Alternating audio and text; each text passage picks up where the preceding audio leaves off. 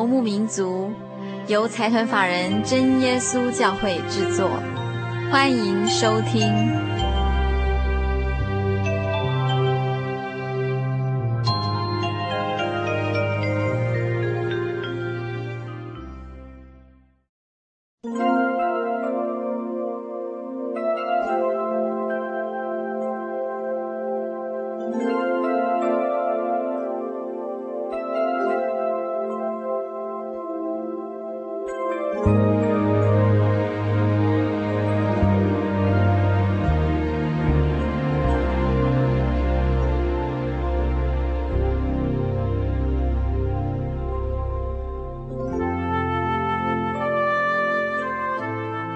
您现在收听的是《心灵的游牧民族》，我是佩芝。我们今天非常高兴，请到一位传道者，他是真耶稣教会的传道人赵明阳传道来到节目中。我们先请赵传道跟大家打一声招呼。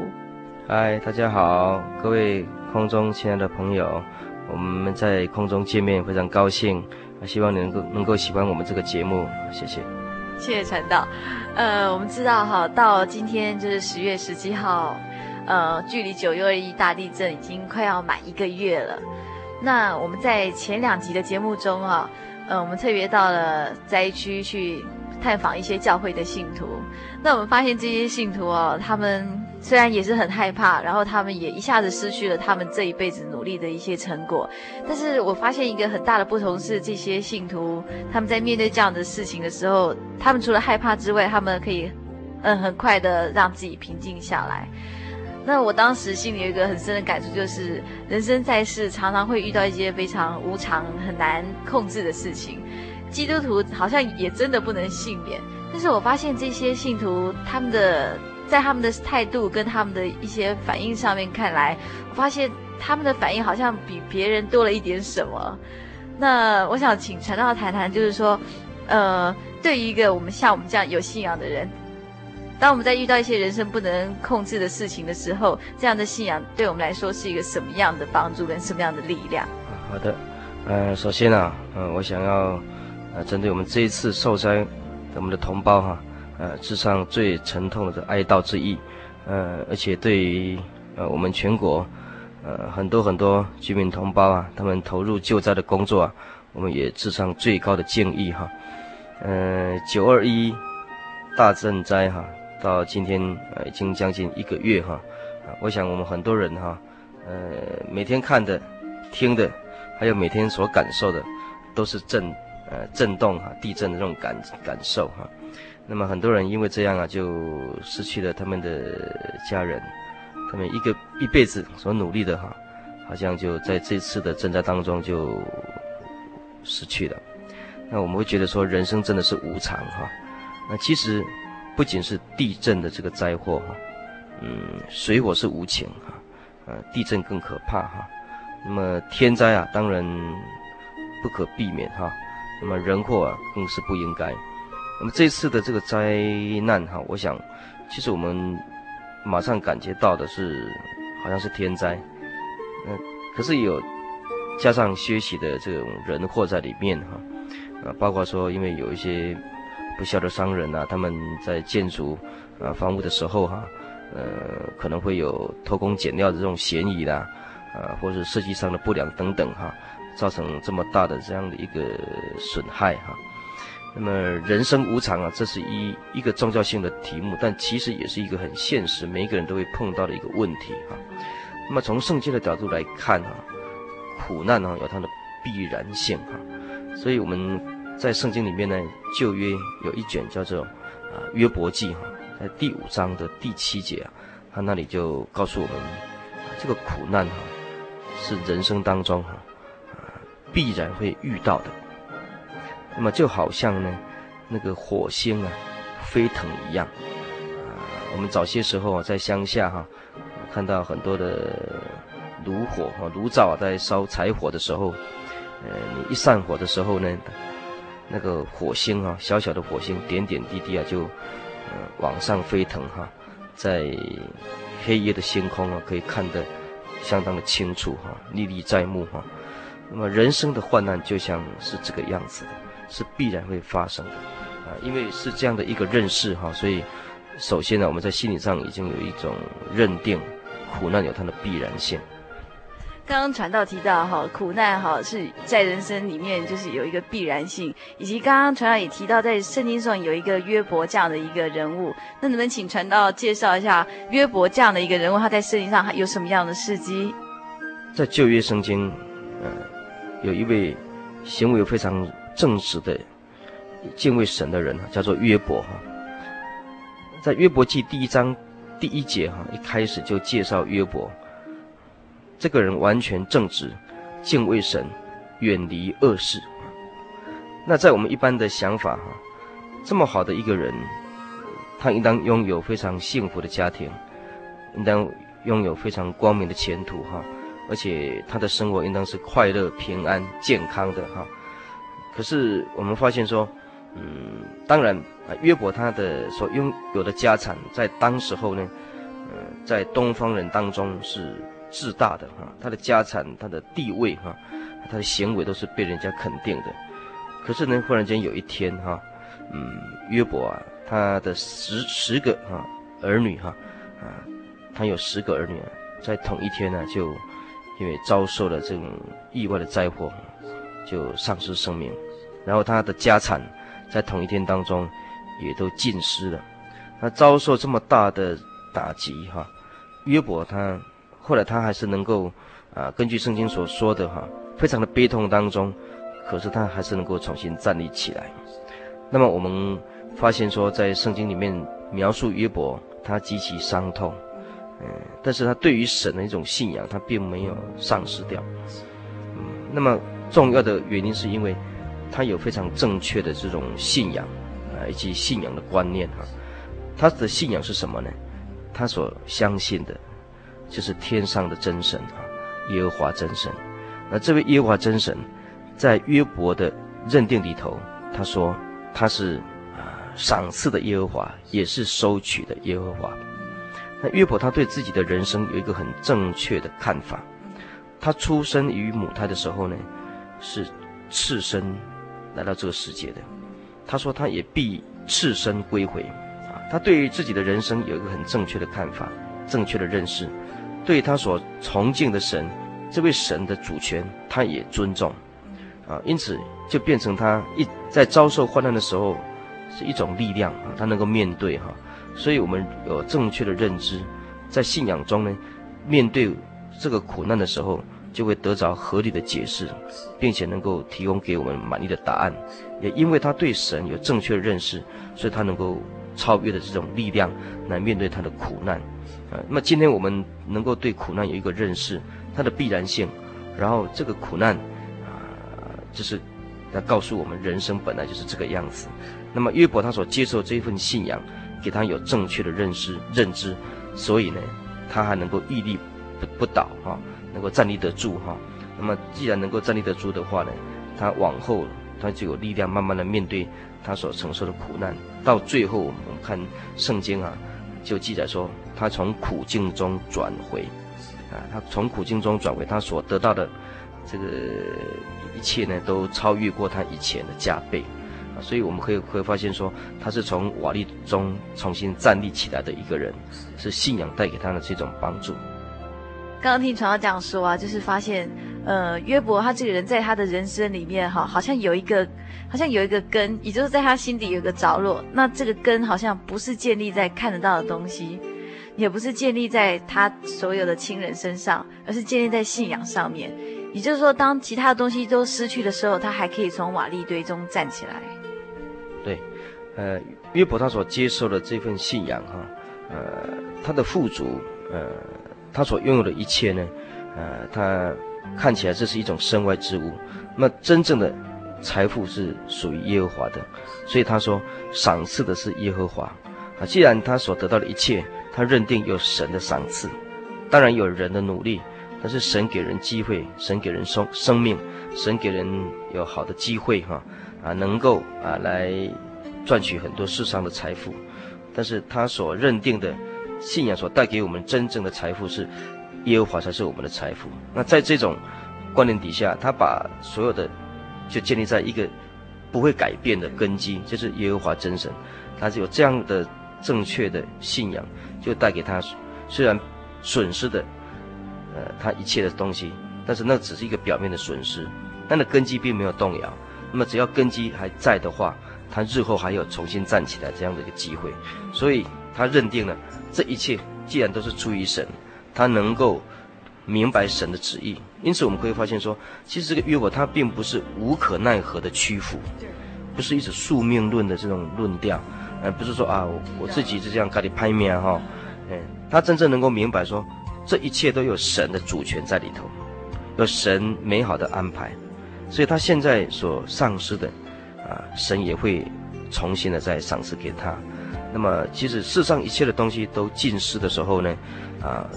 神还是他的产业，神还是他的盼望，有这样的这种信仰背景啊，信仰的根基啊，所以就给他在苦难中有力量，能够重新站起来。所以圣经中也有一个呃，在苦难中成长的一个约伯，那他虽然他跟我们的一些同胞一样，经历到一些人生最。不愿意经历到事情，可是这个约伯他终于还是靠着一个力量站起来。那这个力量是在他心里面一个很稳定的根基，就是信仰的力量。那我们先休息下来，欣赏一段诗歌，再来进行我们第二段访问。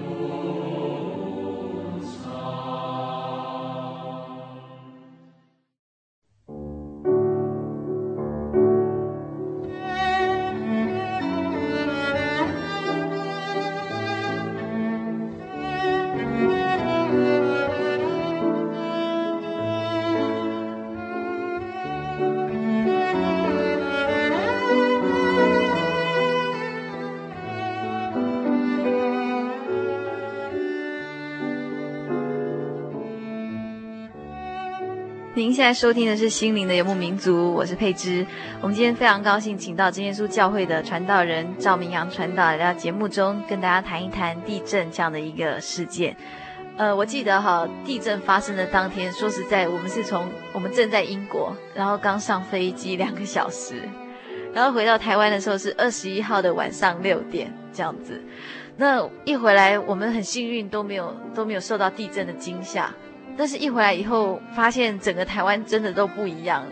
包括后来的一些赈灾，很多人发发挥他们的爱心。然后在我的工作岗位上，我也渐渐发现一些事情。老实说，这样子回来以后，就发现好像很多事情慢慢变得不重要，好像在生活还有生命里面，哈，好像真正重要的东西慢慢开始浮出来。除了生命啊，除了呃你的亲人之外的事情，好像突然就变得不重要。那一些。平常跟人家觉得很在意的事情，很放不开心的事情，一下子也觉得，哎，好像没有那么多可以值得在意的事。那就是说实在，这个像地震这样子带来这么大的灾难，当然对每个人来说都是很不愉快的经验。但是我们因为这样子，从社会上我们看到一些台湾人的一些人性中比较美好的一部分，每个人对自己的反省上面也有一些重新的调整。那想请传道谈谈的是，对于这个地震哈，这样子一个不愉快的事件，它到底带给我们什么样的省思？好，呃，人是在反省中长大哈，在错误中得到学习，呃，也能够从历史得到警戒哈，呃，所以我们人有历史的记载哈，这是非常宝贵的，不断的从历史中得到教训啊，呃，这才是我们文明的进步哈。那在圣经里面也是提供我们这样的一个想法啊，呃，圣经特别啊，他要我们在信仰上能够，呃，在遭遇每一次的患难的时候，都能够静下心来，去检讨反省一下哈，到底为什么会碰到这些事情，或者是说我我今后应当如何，然后在不断的反省当中，人才会长大。因此，在圣经呃传道书啊第七章啊，第十四节啊，这里有一句话说：“遇亨通的日子，你当喜乐；遭患难的日子，你当思想。”啊，那我们现在遭遇很多的患难哈，啊，我们当然要思想。那么，我想呃有几个方向了。第一个，在这次的賑灾当中，我个人发现说。就就像刚刚佩芝所说的哈，好像本来有很多重要的事情，一下子就变成不是那么重要的哈，没有错哈，啊，其实我们冷静来想一想的话哈，我们有时候跟人家争着面红耳赤哈，也事后想想也也没有什么重要的事情，啊，像这次我们发现说有好多家庭啊，他们呃不但是妻离子散呐哈。呃，甚至呢，可以说是家破人亡哈。那我记得在报纸里头有刊载哈，呃，有一个家族哈，呃，住在山区，他们有一一个家族有三十四个人哈，但是有二十九个在这一次的呃賑灾当中哈，呃，就这样丧失他们生命哈。那么还有在电视上看到有一位。李平头这个年轻人，年轻人啊，他蛮有活力的，看起来身体蛮健壮的。那么他躲过了这次的賑灾，可是当他开着车子回到家里的时候，看到他的房子倒了。那么他全家有九个人哈，结果有七个人呢，在这一次的震灾当中就丧失生命了。甚至他的妻子呢，呃，还有怀了四个月身孕的一个小孩子。所以我们发现说啊，这真的是人间哈、啊、非常悲惨的这样一个这样的一个患难哈。那我们当然大家都知道哈，呃，还有一位张景宏小弟弟哈，他今年才六岁。那么经过八十个多小时哈，他被救出来的时候，嗯，其实我们知道说，他一直用沉默来面对很多记者的询问，还有他周遭很多人跟他问很多话哈。他一直都是保持沉默哈，那么报纸刊载他用一张图画纸哈，就简单的画了一些图案，就是画了他的那个小妹妹哈，他他有一个四个月大的小妹妹嘛，还有一一个三四岁大的小妹妹，啊，他爸爸妈妈啊这次都在在灾变当中丧失生命，那么图画纸它里头是画了。他的妹妹一直在追蝴蝶，那个蝴蝶一直往前飞啊。那我们看的时候，我会觉得说蛮伤感的哈，真的是这个样子。那么是不是他的妹妹就像蝴蝶一样飞走了啊？要远离他的生活了哈，远离他生命中的每一件事情，就好像让他觉得说，嗯，一直在失掉他所亲爱的人一样哈。但当我们面对这些这么受到这么大灾变的家庭，我我们会想说，人生是没有什么可以去跟人家计较的，嗯。那反省一下，有时候我们会跟人家争得面红耳赤哈，是为了某一件事情，或是为了一个面子问题。可是你知道那个面子到底有多重要？其实，如果把把我们这个脸皮啊这一层皮把它扒下来的话，每一个人都是一样的，都是血肉模糊哈，都是一样的。所以其实是没有什么可以争的了哈。不过我们经过这个事情，如果能够让我们的心胸更宽广。然后我们能更冷静地去看清，有很多事情，我们要争千秋，而不是争一时，不是争血气，不是面子之争，而是争真理哈。那么我们生气啊，不如争气啊。所以我想，这些都是给我们很好的一种警示哈，给我们的反省。那么除此之外哈，我另外有一个很深刻的呃感想，就是说，在这个事件当中。如果依照我们传统的老一辈的说法，是地牛翻身呐，地震好像是地牛翻身一样哈。那么其实我们感受到是大地的怒吼，啊，那甚至有一些人甚至看到说，好像世界末日要到，啊，当然还不至于那么严重哈。不过我们真的不能够忽视的就是大自然的力量，大自然的力量啊。呃，我们今天科技非常发达。呃，从这过去的三十年呢，我们看一看呢，台湾的经济哈，呃，可以说是从农业社会，呃，进展到工业社会，那么又从劳工密集，进展到技术密集，那么今天我们台湾呢，创造了举世所赞誉的这个经济的奇迹。那这三十年来哈，可以说我们发挥了这种台湾人特有的这种。耐苦的、吃苦的这种精神，哈，所以我们能够创造出这样的一个经济奇迹。可是我们另外一个方面，我们看得到，就是说，三十年的经济奇迹所建设的这样的一个成果，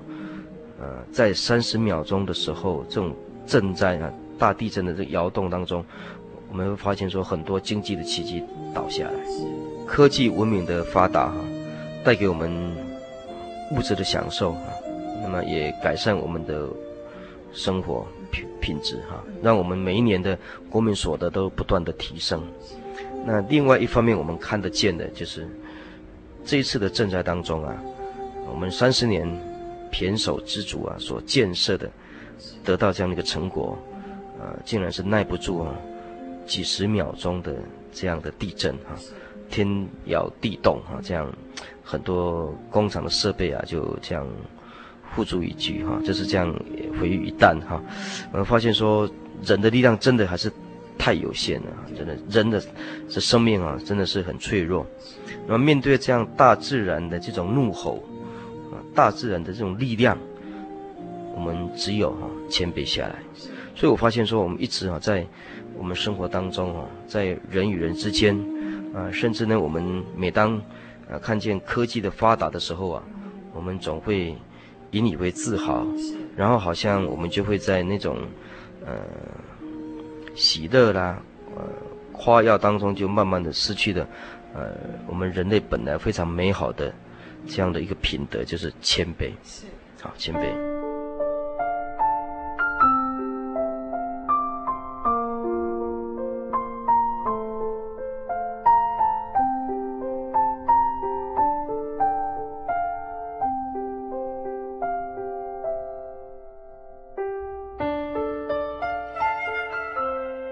其实圣经给我们的观念就是，神给我们人智慧，也给我们有一种无形的权柄哈，呃，接受了神所付托给我们的一个职责，就是要管理哈这个大地啊，所以人应当是要跟大地和平相处，应当是要了解自然，然后呢跟自然好好的相处啊，那对大自然的一种力量呢，我们不可以有轻忽。甚至呢，我们也不应当是以我们自身的一点点的成就，啊，就丧失了我们本来应该具有的美德，啊，所以这个都是提供我们冷静下来之后，我们好好的思考一下，呃，那因为这个天灾所带给我们的这种灾祸太大了，啊，我们可能要花上好几年的时间呢，才能够慢慢的再重新建立起来。那么我们发现说，真的，人生是没有力量的，人哈，要要胜过天，或是说。呃，所谓的什么科技万能的话，呃，这都还是需要我们大家做一个好好的检讨哈。那当然，我们不是要，呃，有什么样的责指责哈，只是说，当我们面对这些事情的时候，我们能够去反省一下啊，到底我们面对这样大自然的这种灾变啊，我们所扮演的角色，我们所能够去改变的到底有多少？真的是太渺小了。所以从信仰的角度来看哈。人是因为自己啊，呃，能够谦卑下来，用很多很多的，呃，比较卑下的态度去去应对，呃，去去帮助我们周遭的人，然后用温柔的态度啊，去去跟人家相处哈，让慢慢的把这个温暖温馨啊带给我们周遭的人。那并且我们也能够，呃，不要动不动就是要征服高山，不是用征服的那种想法、那种感觉、那种动机啊去爬山，因为山是永远不会动。山是一种有沉默的一种伟大的力量在那个地方，啊，我们很多人呢，年轻朋友去征服了一座山，可是回到家也就倒头大睡啊，睡了好几天，啊，山还是依然是山哈，可是他不晓得是谁被征服，不知道哈，所以其实有很多角度我们看的事情的时候，我们还是要谦卑。那当一个人他能够真的谦卑下来的时候，他在神的面前才是真正伟大的。所以人是因为谦卑才伟大。而不是自大，自大反而不伟大哈，这是我我觉得这个非常美好的这种一个美德哈，能够在这一次的这种震灾当中，我们重新把它找回来，啊，我想这也是一件可贺可喜的事情。我想哈，就是现在因为科技高度发展，然后所有人在社会上生存，有时候人们为了要求生存，为了想要在年轻的时候多争一些，好比说名或是利，那有时候为了争取这些，我们很多美好的美德就暂时放一边，像是谦卑，或者说都为人家付出一些爱心，或者是说稍微慢下来关心你身边的人，像这一类的事情，我们变得很吝啬，花一点时间或花一点心思去做。刚刚传道勉励我们，就是说，我们还是要把人性中这些最美好的部分慢慢的找回来。那我们先休息一下，欣赏一段音乐，再来进行我们下一段访问。天为什么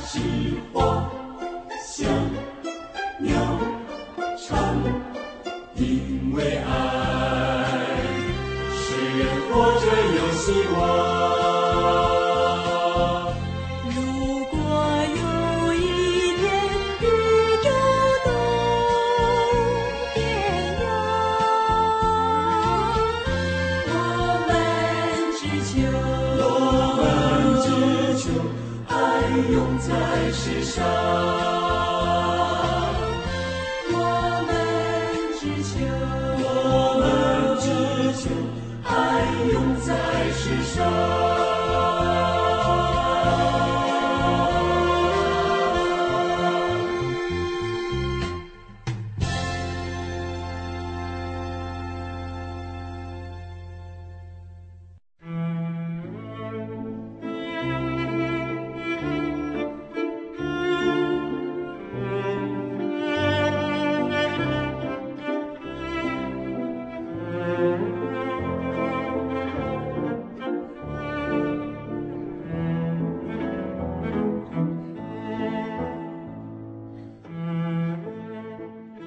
在收听的是《心灵的游牧民族》，我是佩芝。我们今天很高兴在节目中请到赵明阳传道来节目中跟大家谈一谈这个地震。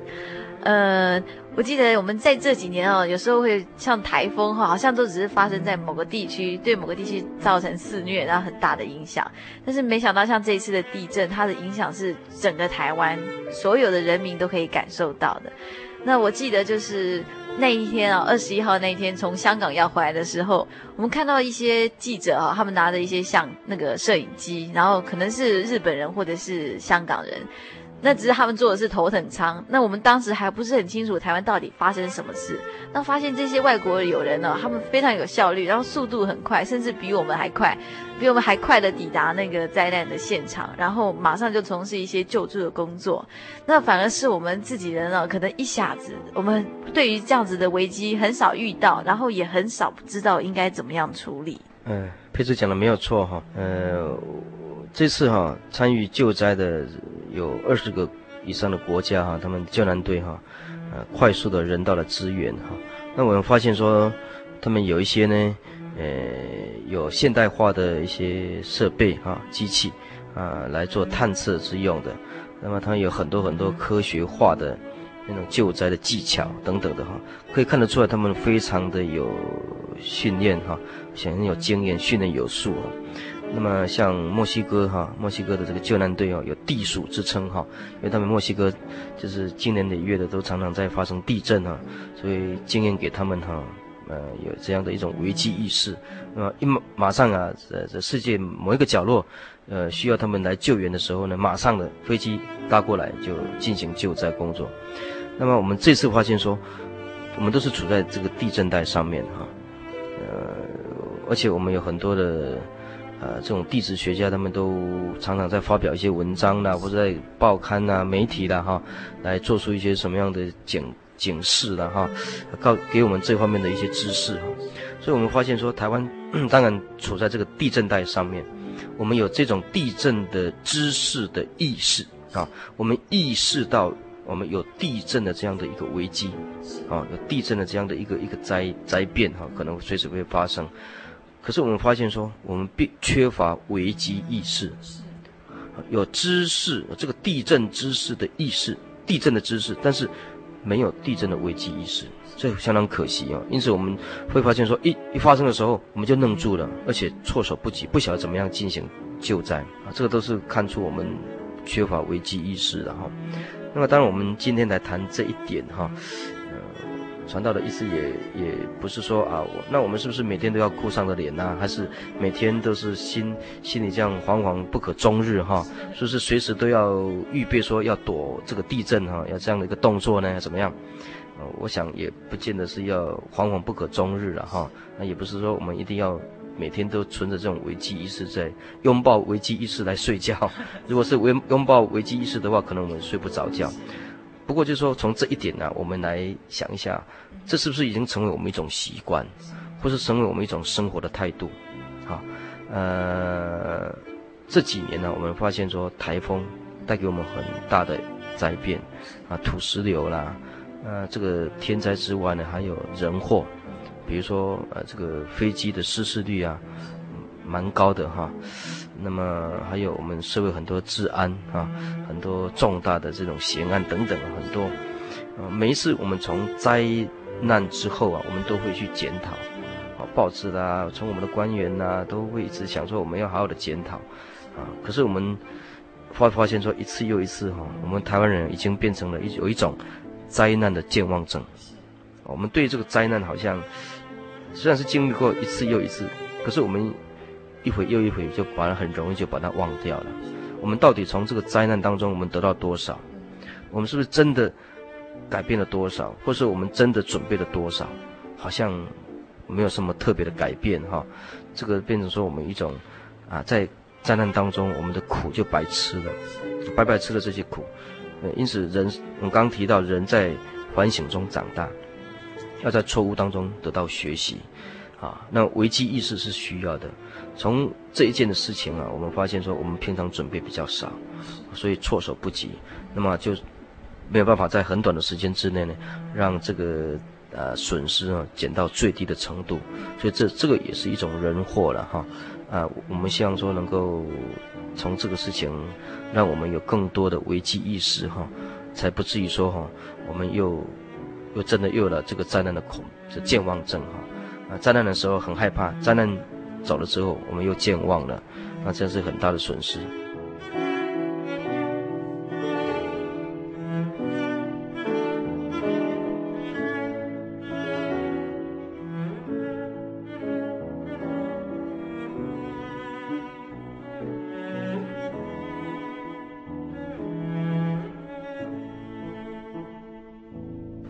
记得我以前啊，曾经看过一本书哈，那作者他讲一句话，我觉得很有意思哈。他说我们人类哈，呃，从历史所得到的教训呢，是什么呢？他说，就是我们永远无法从历史得到教训，啊，这是一句呃非常富有哲理的话哈。我们永远无法从历史得到教训，这表示说我们一直都没有危机意识，灾难健忘症。非常可惜啊。那么佩芝，你的看法怎么样？你是不是有什么样的想法要提供一些好的意见呢？我记得哈，以前在大学的时候，我们有一次有个迎新活动，那一群人就围在围了一圈。大家就问了，每个人发一张纸，就问一个问题：说如果你只剩下二十四小时，你只剩下一天还能活的话，你想做什么？那那个时候每个人写的不一样哦。有的人就说，那他要睡觉，因为他读书实在很累，或者是玩得很累，他都没有睡够，所以还要睡觉。那有的人就说，他要去打电话跟他所有身边的人，告诉他他爱他，说我爱你。然后虽然再过一小时他们就要死了，他告诉所有他的亲人朋友，他爱他们。那就有人说，那他剩下一天，那他就要，他就要吃，他就要趁在剩下只剩下一天，他要大快乐的吃，然后以后再也不用担心，如果是女孩子就再也不用担心减肥的问题。那就很多很多各种不一样的答案，有的人要吃啊，有的人要玩啊，有的人要睡觉。这样子，那那个时候为什么会问这样的问题？是因为那个铁达尼号的电影非常风行，所以大家就突然一时之间兴兴起一种好像类似危机意识的东西，大家就开始想说，剩下一天你要做什么？这样子。嗯，当然这也是一个价值观的衡量哈。嗯，剩下二十四小时的生命啊，有人要倒头大睡啊，有人要大快朵颐，那可能有很多人会想说，我还欠我的邻舍有一只鸡哈。那么，这个苏格拉底就是因为这样才伟大哈。他临死之前，还告诉他的好朋友说：“呃，我我还欠我邻舍哈一只鸡哈，你要帮我还哈。”其实这个一个价值的观念哈，我们在剩下的生命不多的时候，我们能够意识到什么是最重要的啊。那这个刚刚好像跟我们刚刚提到这个危机意识好像有一点点不太一样。其实这个是衍生过来的一个整整个思想哈。我们能够。危机意识有一个危机意识，就是知道说你最重要的事情你要做的是什么，然后你的生活当中你要好好的准备，那么你你的价值的取舍是用什么标准？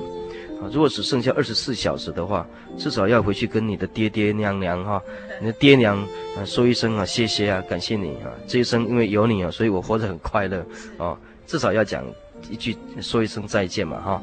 或者是说你有心愿未了的事情，赶快去把它完成，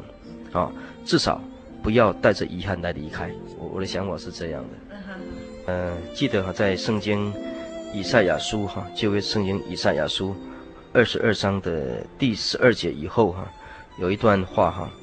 嗯，我们知道哈，以色列百姓他们的宗教信仰哈，有先知哈。那这先知就是神的代言者。那先知啊，通常是社会的良心，那通常是呃灾祸的警告者。所以，先知他是众人皆睡我独醒，先知是有危机意识的，先知是有前瞻的眼光，先知是有更高的道德标准，先知能够以神的角度、神的眼光来看事情，所以他能够提出良心的建议哈，甚至是一种警告哈，来引导呃迷途的这些羔羊能够归回正途来。那么这位以赛亚先知啊，他曾经就对，呃，灾祸即将要临到的这个以色列百姓哈、提出警告，啊，要他们能够赶快啊回归耶和华真神，啊，因为他们今天呢、啊、遭受很多的苦难灾难呢，是他们远离神，他们在信仰、在道德、在生活中，都处处都展现一种非常堕落的表现出来。那么神为了要警告啊，要管教他们啊，让他们能够醒过来，回归正途，所以就啊预备了很多很多的这种呃，他们所谓的感受到的一种灾难、民族的苦难灾难呢、啊，要临到他们啊，让他们他们能够惊醒。那借着先知来提出警告，希望能够让他们有危机意识，意识到现在危机已经临近了，啊，要赶快有一番的作为来调整他们的脚步，来调整调整他们与神之间的那种关系，好好的再重新建立。那有一些人他们真的会悔改，会回转，可是听到这样警告之后呢，有一些人呢反倒啊啊欢喜快乐，然后呢。赶快去宰牛杀羊，吃喝玩乐，就说啊，我们赶快吃喝快乐吧，因为明天要死掉了哦。所以刚刚佩斯提到这个事情，我就想到说，圣经里有这么一段话哈，非常可惜的，就是说，当一个人他真正有危机意识的时候哈，他才能够真正活得有价值。所以在诗篇哈，圣经诗篇四十九篇里头也有一句话，他说：“人在尊贵中。”如果不醒悟的话，哈，他说就好像是那个死亡的畜类，啊，当然人的生命是更胜于这个畜类的。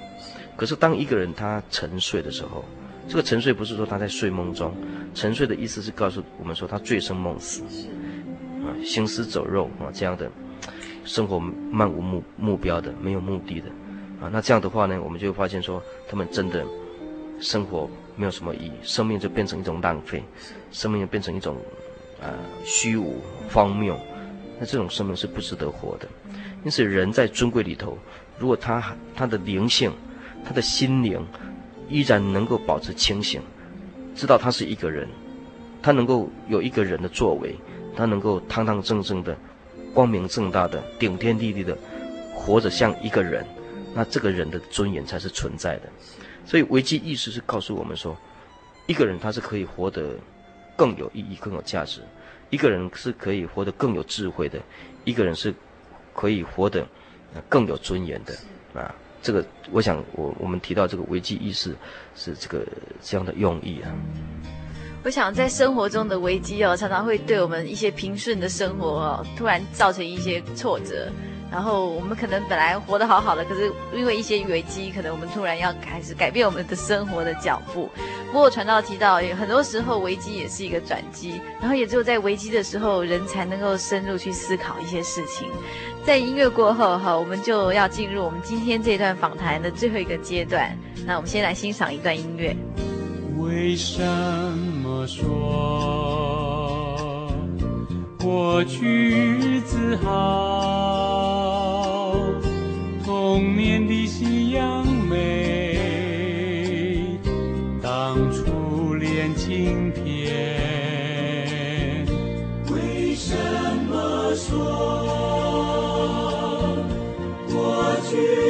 朋友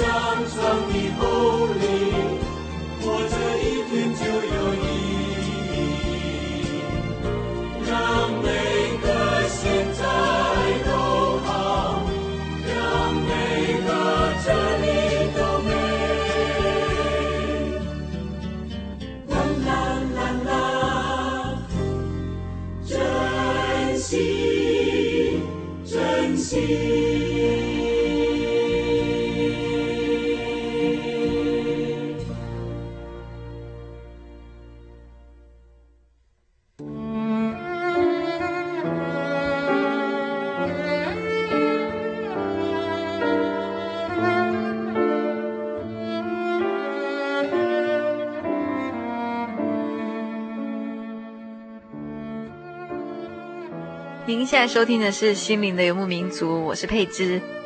今天在节目中请到真耶稣教会的传道者赵明阳传道来节目中跟大家谈一谈这个地震。呃，我记得有一次哈，我在电视上看到一个画面，就是一个女孩子啊，她呃失去她所有的家人，一下子他们家只剩下她一个人，然后正好李总统到那个地方去访问，这样，然后他就跟李总统说：“再来我怎么办？”那李总统的回答是：“我也不知道该怎么办。”那我想哈，地震到现在已经也将近一个月了。当我们哈慢慢的必须从伤痛中慢慢要走出来，然后慢慢要在面对我们的人生的时候，很多人都问我们该怎么办。那这一段日子以来，我们常常可以在报章杂志上，或是在广播电视上，常请到一些专家来谈怎么样灾后心灵重建。那今天很高兴在节目中请到赵传道哈，我们今天就是想要在节目中跟所有的听众朋友们。我们一起来想想看，我们除了心灵重建之外，我们要怎么样再来面对我们未来的人生？啊，我们必须要从瓦砾中再站立起来，呃，走出悲情哈。这当然，这么经过一段时间之后，心境也能够安定下来，也用比较理智的呃这种想法来面对未来哈。呃，除了这种救灾安置跟重建家园之外哈。啊，我想我们从呃信仰的角度提供的就是从这个心灵重建的方面来谈哈，呃，很多呃社工人员或是说心理辅导家哈，他们都会提到说这样，呃灾后的这个压力症候群哈，很多人都会出现这样的情况，嗯，会常常会恶心呐，或者是说失眠呐，食欲不振呐，然后会紧张呐。啊，然后就会睡梦中就惊醒过来啦，啊，甚至很多人就开始在照胃镜了，啊，已经引起了很大的这样的嗯压力哈，那那胃也承受很大的压力哈，所以慢慢的，不管是心理、生理方面也出现一些毛病，啊，不过我想这都是可能是比较属于表面性的、短暂性的一些现象啊。那么重要的，我们的所谓的心灵重建，应当是，哦，我们从信仰角度来谈呢，我个人有几个想法。第一个就是要让我们能够以后能够活着，活得安心哈，呃，那生活的放心，然后呢，真正能够再思考一下哈，到底我们人生应当追求的是什么？在什么样的环境里头，在什么样的呃这样的一种成就当中，我们才是真正能够安心啊？我们不是逃避了这一次的地震之后，以后我们就从此过着平安、健康、快乐的生活。以后我们还是会面对很多生活中的挑战，还有很多很多的我们想不到的天灾，说不定还有很多所谓的人灾人祸意外，啊，那这种生命的态度，对生命的态度，我个人想说，从信仰的角度哈来跟各位谈一谈哈。第一个哈，呃，从我们所接受的信仰哈带给我们的帮助来谈哈，每一个人都要有一份呃值得我们去追求的信仰。一份有价值的信仰，那什么是有价值的信仰？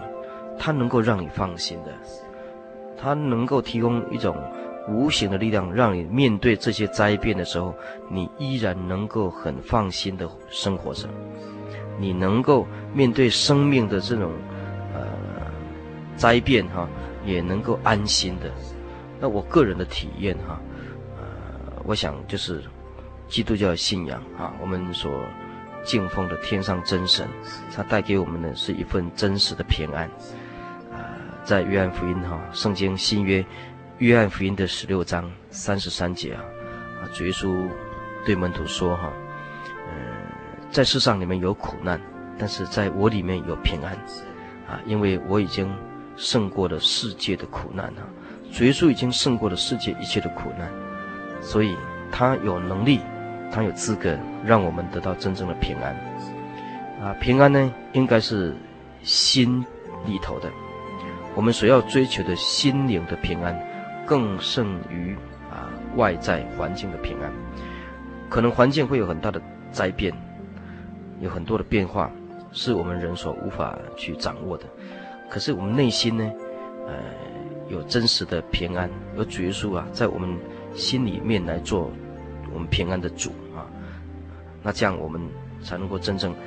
有超越的力量和胜过环境的苦难。信仰就是这个样子哈。呃，其次我跟各位谈到说，我们对生命的看法哈，在这次灾变当中，我发现说生命是很脆弱的。从圣经看，生命是在神的手中，我们的动作、我们的生命、我们的存留，哦，一切都是在神的手中。这位掌管掌管我们生命的，是慈爱的主！我想我们个人都很乐意的把我们的生命交给他。明天我们不知道，我无法去去掌管明天，明天也是一个未知数。我们只是活在今天。那么。无知的明天，我们交给掌管明天的神；我们的生命就交给这位慈悲怜悯的神。所以，当我们面对明天的时候，不会害怕，因为我们知道这一位神是爱我们的神。如果这位神不是慈悲怜悯的，那我我们就会害怕说：我们是不是我们交把生命交给他？难道是一种平安吗？好像小孩子哈，他喜欢。躺在母亲的怀抱，当他睡着的时候，他是最安稳的，就好像是这个样子，把生命交给这位啊爱我们的主哈。呃，其实我又谈到说，嗯，生命当中真正的平安啊，是要在爱里面哈。那么经过这个事件，我会更珍惜哈我们的家人哈，啊我们的夫妻之情，啊我们的儿女之情，啊当他们的生命还存留的时候。我们会发现这是上天给我们的机会，也是给我们一个弥补的机会，啊，也许我们过去的一段时间呢，啊，啊，我们太过于啊看重这种物质的追求，我们也太过于啊看重啊世上事业的成就，呃，就使得我们呃比较少的时间呢来陪伴我们的家庭，啊，来关怀我们的儿女，啊，那甚至有时候呢，我们软弱到。我们用很多理由，我们赚了很多钱，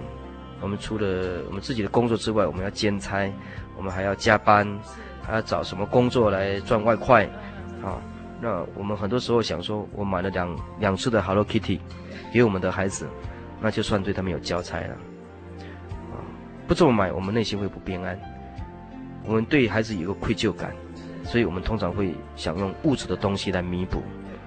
那结果导致后来情况会变怎么样？很可笑就是说，可能我们的孩子会认那个 Hello Kitty 为父母，他反倒把我们当成是赚钱的机器，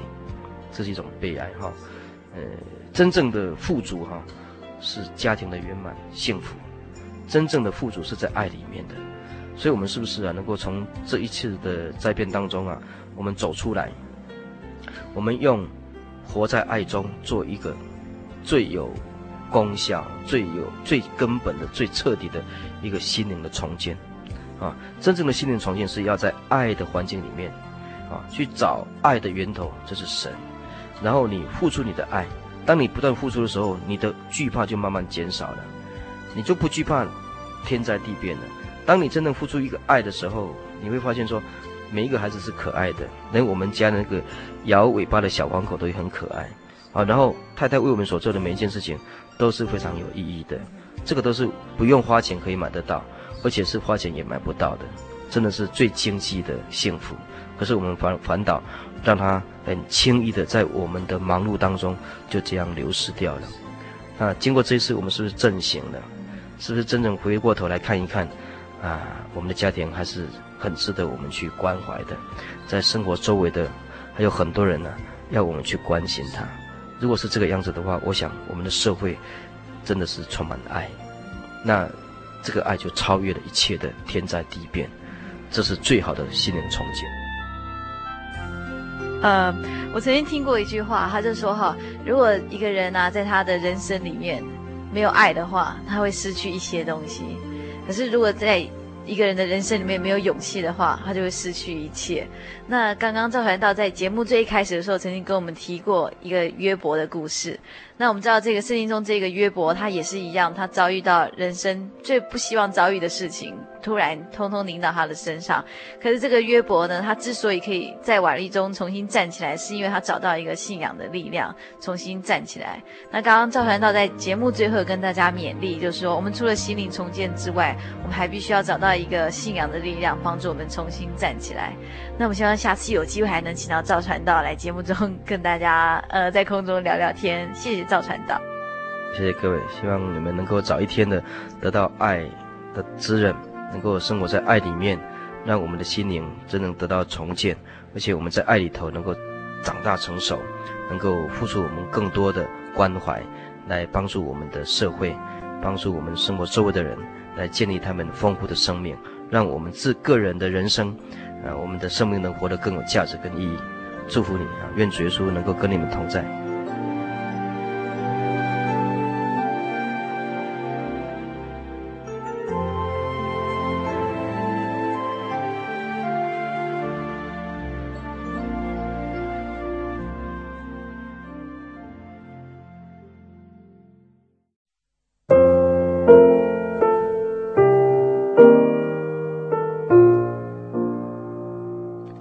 亲爱的听众朋友及教会同龄，收听平安。真耶稣教会台湾总会在九月二十一日清晨一点四十七分地震之后，立刻紧急的成立九二一赈灾中心，并且在传道及长职们进入东势及埔里勘察灾情之后，决定发起九二一赈灾专款，希望全省的听友及教会同龄能够以关怀及实际的行动，一起参与这一次的灾难救援。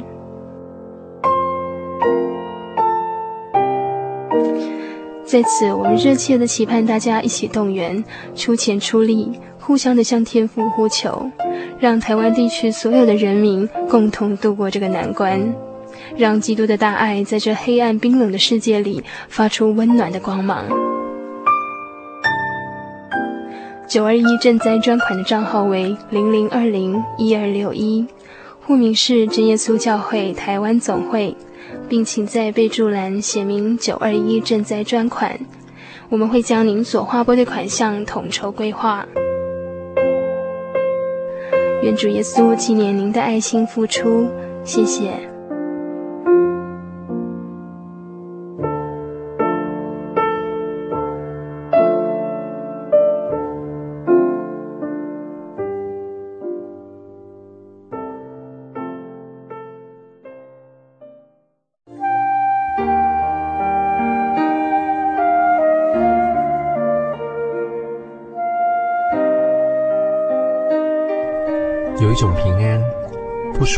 这个世界；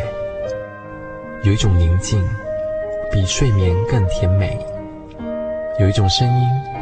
要安慰您的心灵。如果你真的想探索、追寻一个不会改变的坐标，一种值得用生命去坚持的信仰，请与我们联络。真耶稣教会，台中邮政六十六支二十一号信箱，传真号码零四二四三六九六八。